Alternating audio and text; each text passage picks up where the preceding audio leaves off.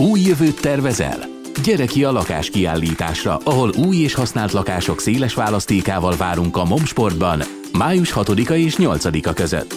A lakáskiállításon a helyet, ha vennél, bővítenél, felújítanál. A belépés ingyenes. További információk portfoliolakas.hu. Portfolio Podcast Lab. Azáltal, hogy a lakások egyre inkább drágulnak, ezek a fix összegű támogatások egyre inkább leértékelődnek, tehát ha például összevetjük azt, hogy ma mennyit ér a 10 milliós csok 2015-ös, 2016-os bevezetése, illetve kibővítése óta, azt látjuk, hogy felére csökkent, hiszen a lakásárak ez alatt megduplázottak.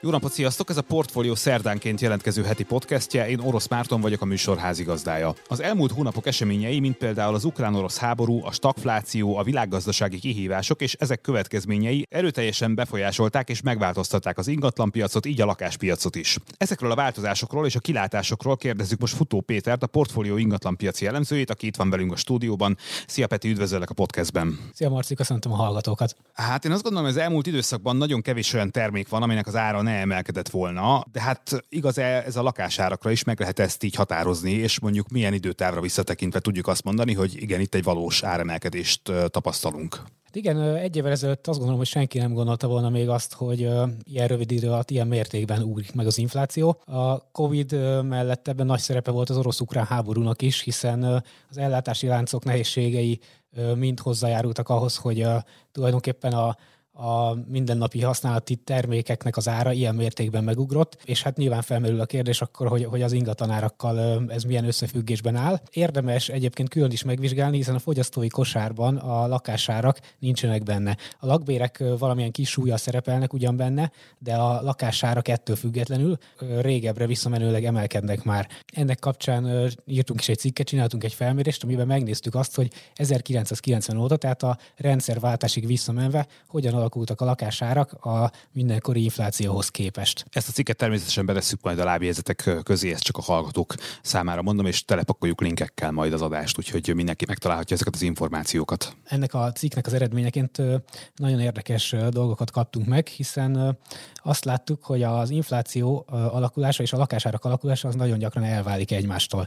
Ha egészen visszamegyünk a rendszerváltásig, akkor a 90-es évek utáni első 8 évben azt tapasztaltuk, hogy az infláció és egyébként az átlagjövedelmek is a lakásáraknál sokkal nagyobb ütemben emelkedtek. Így 1998-ra eljutottunk odáig, hogy nagyon olcsón lehetett beszállni a lakáspiacba, nagyon kedvező feltételek mellett tudtak az akkori lakásvásárlók lakáshoz jutni. És hát természetesen, mivel semmi nem tart örökké, a következő időszakban ezzel egy éppen ellentétes folyamat zajlott le, amikor a lakásárak kezdték visszahozni azt a hátrányukat az inflációhoz és a jövedelmekhez képest, amit a rendszerváltás utáni első 8 évben elszenvedtek. Ez volt az az időszak, amikor átlagosan 14%-kal jobban emelkedtek a lakásárak, mint az infláció vagy az átlagjövedelmek. Tulajdonképpen 2003-ig, sőt 2008-ig egészen a következő válságig elmondható ez. 2008-ban ugye tudjuk, hogy jött egy nagyon súlyos válság a lakáspiacon, amikor nem csak reál értéken, nominál értéken is, tehát tényleg fizikailag is csökkenni kezdtek a lakásárak.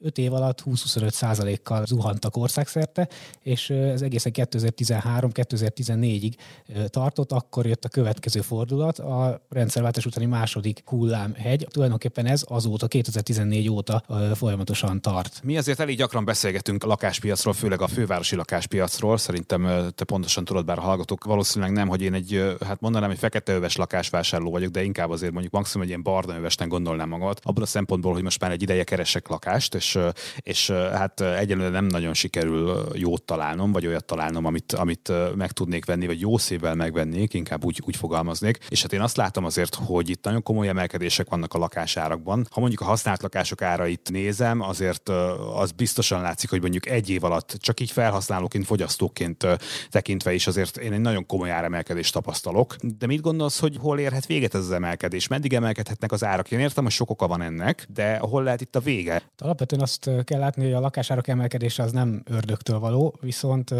tény az, hogy 2014 óta, az elmúlt 8 évben a lakásárak jelentősen nagyobb ütemben emelkedtek, mint bármilyen más terméknek az ára, és a jövedelmekhez képest is egyébként 65% pontos különbség van 2015 óta a mostanihoz képest, tehát jelentősen felértékelődtek a lakásárak az elmúlt években. Törvényszerű, hogy ez nem tarthat a végtelenségig, és előbb-utóbb ennek le kell lassulnia. Ez nem jelenti azt, hogy fordulat következik be, hiszen azért azt látjuk, hogyha nincs éppen valamilyen drasztikus válság, akár egy háború, akár mondjuk a 2008-as devizaválság, amikor ugye több százezer ember került nagyon gyorsan, nagyon nehéz helyzetbe, akkor a lakásárak csökkenés az nem indokolt, viszont azt is látni kell, hogy az infláció olyan szinten emelkedik, hogy a lakásárak növekedési ütemét meghaladhatja. Eddig ugye ez nem így volt. Tehát az elmúlt években azt tapasztaltuk, hogy az infláció az nagyon alacsony, a hitelkamatok nagyon alacsonyak, számos olyan tényező volt, ami támogatta azt, hogy a lakásárak a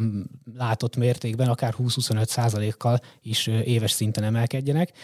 Most már egyébként a Covid óta látunk egyfajta lassulást, a Covid egy kicsit ezt megakasztotta, viszont azt látjuk, hogy akár a Covid okozta bizonytalanság, akár ez a jövedelmekhez képesti idézőjeles túlárazottság már egy olyan szintre hozta a lakásárakat, amikor ismét az inflációhoz képest lassabb növekedésre számíthatunk.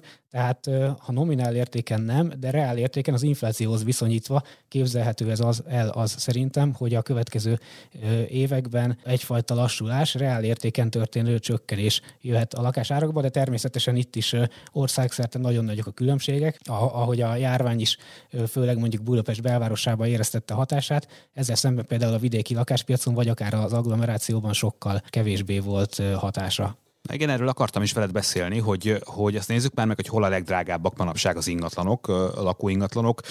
Mondjuk nézzük már egy Budapest térképen, így egy virtuális térképen, vagy a fejünkben egy térképet, ott miket lehet mondani, mik a legdrágább kerületek, megmaradtak-e a tradicionálisan drága kerületek továbbra is drágának, vagy azért erőteljesen jönnek föl még, hát mondjuk trónkövetelők, és hát persze mi a helyzet vidéki városokban? Igen, itt is érdemes megnézni egyrészt azt, hogy most mi a helyzet, illetve hogy ez elmúlt években hogyan változott. Tehát vannak hagyományosan drágának számító kerületek, ilyen például a belváros, a második kerület, 12. kerület, első kerület, tehát a budai elit kerületek úgymond, amik már a mostani fellendülés elején is nagyon keresettek voltak, sőt egyébként nem is kaptak akkora pofont az előző válság alatt, mint mondjuk a hátrányosabb helyzetű országrészek. Tehát a belvárosban az a 5. kerület, 6. kerület, 7. kerület volt az, ahol a mostani áremelkedés legelőször megindult, hiszen a befektetők befektetési célú vásárlások ott jelentek meg elsőre. Ez 2013-4 körül már érezhető volt, amikor a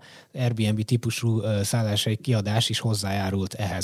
Az utána következő években ez a belvárosi terület ez nagyon elszakadt az országos lakásár szinttől fölfelé, tehát jelentősen drágább lett, mint nem csak az országos átlag, de megelőzte például a hagyományosan legdrágábbnak számító első, második vagy 12. kerületet is az 5. Ebben látunk most egy változást, amikor az eddig olcsóbb, alacsonyabb árkategóriájú kerületek elkezdtek felzárkózni a belvároshoz. Ez még nem jelenti azt, hogy ne a belváros lenne a legdrágább, tehát még mindig a belvárosi árszint az országos szinten a legmagasabb, de a Covid alatt nagyon sokan döntöttek úgy, hogy akár a Perem kerületben, akár a Balaton környékén, vagy valamelyik külsőbb kerületben vásárolnak lakást. Egyébként ez a mai napig érezhető, tehát az olcsóbb kerületeknek, illetve az olcsóbb vidéki településeknek az ára most sokkal jobban emelkedik, sokkal nagyobb mértékben emelkedik, mint Budapest belvárosa, úgyhogy ilyen szempontból ez a fajta Budapest vidék közti áróló, ez elkezdett csökkenni.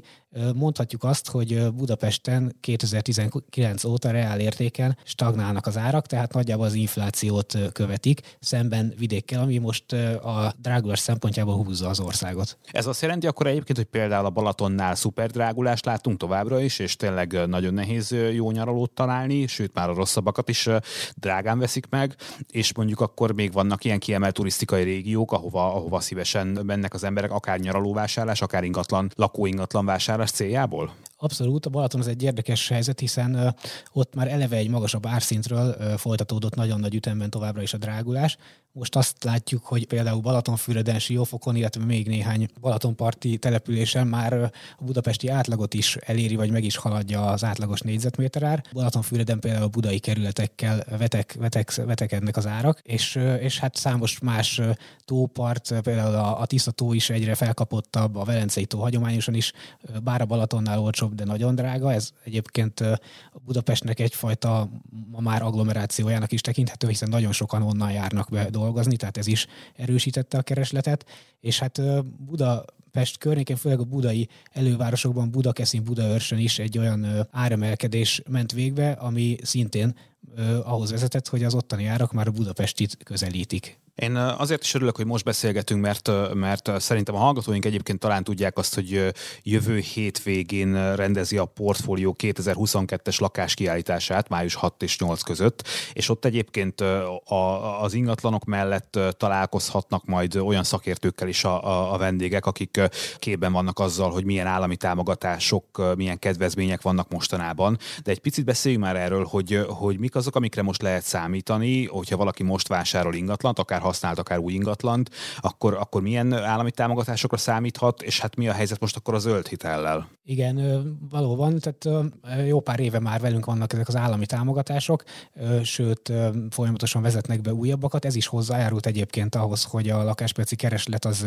megerősödjön. Ilyen ide sorolható például a hagyományosan a csok, amit ugye többször kibővítettek, családosok otthonteremtési kedvezménye, emellett a babaváró hitel is egy olyan elem, ami bár nem kimondottan lakás célú támogatás, de nagyon sokan lakásvásárlásra használják fel. Viszont azt kell látni, hogy azáltal, hogy a lakások egyre inkább drágulnak, ezek a fix összegű támogatások egyre inkább leértékelődnek, tehát ha például összevetjük azt, hogy ma mennyit ér a 10 milliós csok 2015-ös, 2016-os bevezetése, illetve kibővítése óta, azt látjuk, hogy felére csökkent, hiszen a lakásárak ez alatt megduplázottak. És valóban, ahogy mondod, vannak újabb és újabb támogatási elemek, ilyen például a zöld hitel is, ami kimondottan energiahatékony új lakások vásárlására vehető igénybe, bár itt is már a keret kimerülni látszik, tehát a bankoktól azok olyan információkat kapunk, hogy annak ellenére, hogy ezt az eredeti 200 milliárd forintot még 100 milliárddal kibővítették, már nagyon nehéz igényelni, hiszen villámgyorsan lecsaptak erre azok, akik számára ez egy aktuális opció volt a lakásvásárláshoz vagy lakásépítéshez. Egyébként a hitelfelvétel az mennyire pörög továbbra is? Azt gondolnám, hogy azért még a legtöbben még mindig hitelből próbálják, vagy részben hitelből próbálják megoldani a lakásvásárlást, legyen szó új lakásról vagy használt lakásról. Itt most milyen számokat láthattunk az elmúlt hónapokban? Itt is egy erőteljes emelkedés látszik, hiszen azáltal, hogy a lakásokért egyre többet kell fizetni, az igényelendő hitelösszegnek is egyre magasabbnak kell lennie. Ha konkrét számokat szeretnénk nézni, akkor mondjuk 2018-19-2020 körül a havi lakáshitel kihelyezések volumene az ilyen 75-80 milliárd forint volt, és 2021-re ez 100 milliárd fölé emelkedett, és itt nem is a hitelfelvevők számának a növekedése miatt történt ez, hanem az átlagos hitelösszeg emelkedett, tehát a kereslet az ugyanakkora most is, mint az elmúlt években nagyjából, de jelentősen nagyobb összegű hitelre van szükség ahhoz, hogy ugyanazt a lakást meg tudjuk vásárolni. És akkor itt érdemes még megjegyezni azt, hogy a lakáshitel kamatok emelkedése miatt az adott jövedelmünkhöz képest egyre kisebb összegű hitelt tudunk felvenni, ami szintén nehezíti a lakásvásárlást, és ez a jövőben a keresletet csökkentheti. Néhány napja a Portfólió ingatlan rovatának volt egy elég nagy visszhangot kiváltó cikke arról, hogy mennyire lehet és mennyire kell alkudni a lakásvásárlásnál. Itt főleg a használt ingatlanok áráról volt szó a cikkben, és hát ha jól emlékszem, nagyjából úgy lehetne összefoglalni a ti cikketek tanulságát, hogy érdemes bátornak lenni és próbálkozni, és nagyot alkudni, aztán meglátjuk, hogy mi lesz. Mit mondhatunk a hallgatóknak, olvasóknak? Mennyire érdemes bátornak lenni? Ti mit láttok, hogy mennyire működik az alkudozás lehetőség egyáltalán most az ingatlan piacon? Egyben a kérdésemben azért az állítás is szerepelhet, hogy azért lehet, hogy sokan úgy értékesítenek egy ingatlant, hogy azért azt elég jelentősen túlárazzák. Természetesen az alkú az még mindig egy bevett gyakorlat a hazai lakáspiacon, viszont az eladóknak is nagyon pontos információk állnak rendelkezésre arról, hogy mennyit ér a lakásuk. Tehát ha valaki tényleg el akarja adni a lakást, akkor valószínűleg olyan árat fog meghatározni, amiből esetleg enged néhány százalékot, de olyan nagyon félreárazások nem lehetnek, vagy ha vannak, akkor azokra a lakásokra nem jönnek érdeklődők.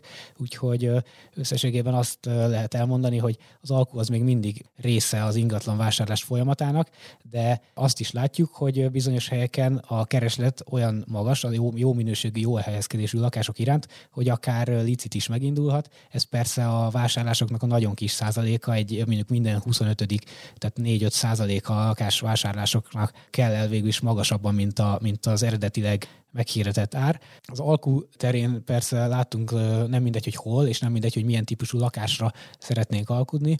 A családi házakat főleg vidéken valamivel nehezebb beárazni, és ott valamivel magasabb áralkú jellemző. Itt is igaz az egyébként, hogy ha a kereslet nagy, akkor az alkú az általában csökken, míg például, hogyha a kínálat lesz nagyobb, amit a Covid elején láttunk, ott az áralkú mértéke is emelkedett, de visszatérve arra, hogy milyen típusú lakásoknál mekkora áralkút lehet tapasztalni, a családi házaknál ez a 8-10% még mindig benne lehet, a belvárosi lakásoknál is valamivel magasabb, ott mondjuk egy ilyen 5-7%-ot tapasztalunk, illetve a tégla lakásoknál ennél valamivel kevesebb, tehát ott már jellemzően 5%-nál többet nem engednek az eladók, és hát a panel az, ami az egyen jellege miatt a legkönnyebben beárazható, ott tipikusan 3-4%-nál nincs nagyobb alkúra lehetőség. Egyébként azt lehet mondani, hogy sokkal gyorsabban cserélnek gazdát az ingatlanok, mint mondjuk néhány évvel korábban? Ilyen időtényezőt meg tudtok határozni? Itt is a megfelelő árazás a kérdés. Azt gondolom, hogy ha jól be van árazva egy lakás, akkor itt a panelek szintén, amik a leggyorsabban gazdát cserélhetnek, akár 2-3 hónap alatt is, a téglalakásokra inkább 3-4, míg a családi házakra akár 5-6 hónap is szükséges lehet ahhoz, hogy sikerüljön eladni. Ha ezen időtartam alatt ez nem sikerül, akkor ott valami, vagy a lakással van valami probléma, vagy annak az árazásával, tehát esetleg az eladónak az elképzelései nagyon messze állnak a valóságtól. Idáig talán azokhoz szóltunk, akik saját célra keresnek lakó célú ingatlant, de nézzük már meg azt, hogy hogy áll a piac a befektetési célú lakásvásárlásokkal kapcsolatban. Ugye itt gondolok klasszikusan azokra a tényezőkre, amikor valaki azért vesz egy lakást, hogy azt utána kiadja, és így hasznosítsa tulajdonképpen. Mennyire jelent ez most értelmezhető befektetést 2022-ben? Milyenek itt a hozamok, vagy milyen összegekről beszélhetünk egyébként, és itt is tapasztalható a növekedés, tehát nőnek az albérletárak, mondjuk Budapesten? Ebben is láttunk egy változást a Covid előtti és a Covid alatti, illetve a Covid óta eltelt állapotokhoz képest, hiszen ahogy már beszéltük, 2014 körül a befektetők voltak az elsők, akik megjelentek a válság után a piacon, beindítva ezzel a keresletet. Ez nagyon erős volt főleg a belvárosban, illetve azokon a helyeken, ahol megfelelő méretű, jól, könnyen kiadható lakások voltak. Ilyen például az egyetemek környéke, nem csak Budapesten, de akár a vidéki nagyvárosainkban is. A Covid ezt megakasztotta éppen azért, mert a turizmus lényegében hónapokra eltűnt, a nemzetközi turisták egyáltalán nem jöttek, és a rövidtávú lakáskiadás, az Airbnb, az lényegében teljesen megállt, éppen ezért nem tűnt abban az időtartama annyira jó befektetésnek. Azóta ez változóban van, most ahogy a nemzetközi turisták már kezdenek visszatérni újra, ez ismét megmozgatta befektetők fantáziáját, tehát most ismét a lakásvásárlásokon belül egyre nagyobb arányt képviselnek a befektetők. És hát ha valaki nem feltétlenül a belvárosban rövid távra szeretné kiadni a lakását, ő számukra is van lehetőség, hiszen a hosszú távú lakáskiadásnál is a bérleti díjak egyre inkább emelkednek. Míg a lakásárakban nem volt érdemi visszaesés a koronavírus járvány hatására, addig a bérleti díjaknál ez nem volt elmondható, hiszen ott villámgyorsan egy-két hónap alatt egy ilyen 15-20%-os zuhanás volt Budapesten is, és hát nyilván a sokkal kisebb vidéki bérlakáspiacon is. Ez kezdett tavaly éveleje óta visszaállni, és nagyjából most értük el a járvány előtti bérleti díjszinteket, tehát ha valaki most befektetési céllal vásárolna, akkor most már ismét a megfelelő hozamokra számíthat. A műsorunk végén adjunk néhány tippet hallgatóinknak, egyrészt lakásvásárláshoz, másrészt bérléshez is.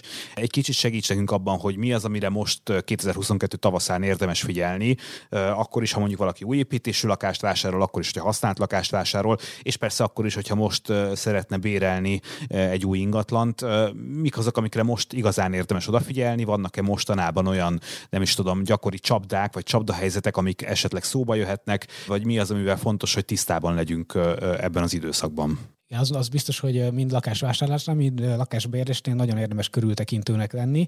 Ha lakásvásárláson gondolkodunk, akkor tulajdonképpen két dologra kell nagyon odafigyelni, hogy a lakás műszaki, háttere műszaki állapota rendben legyen, és a lakásnak a jogi háttere rendben legyen.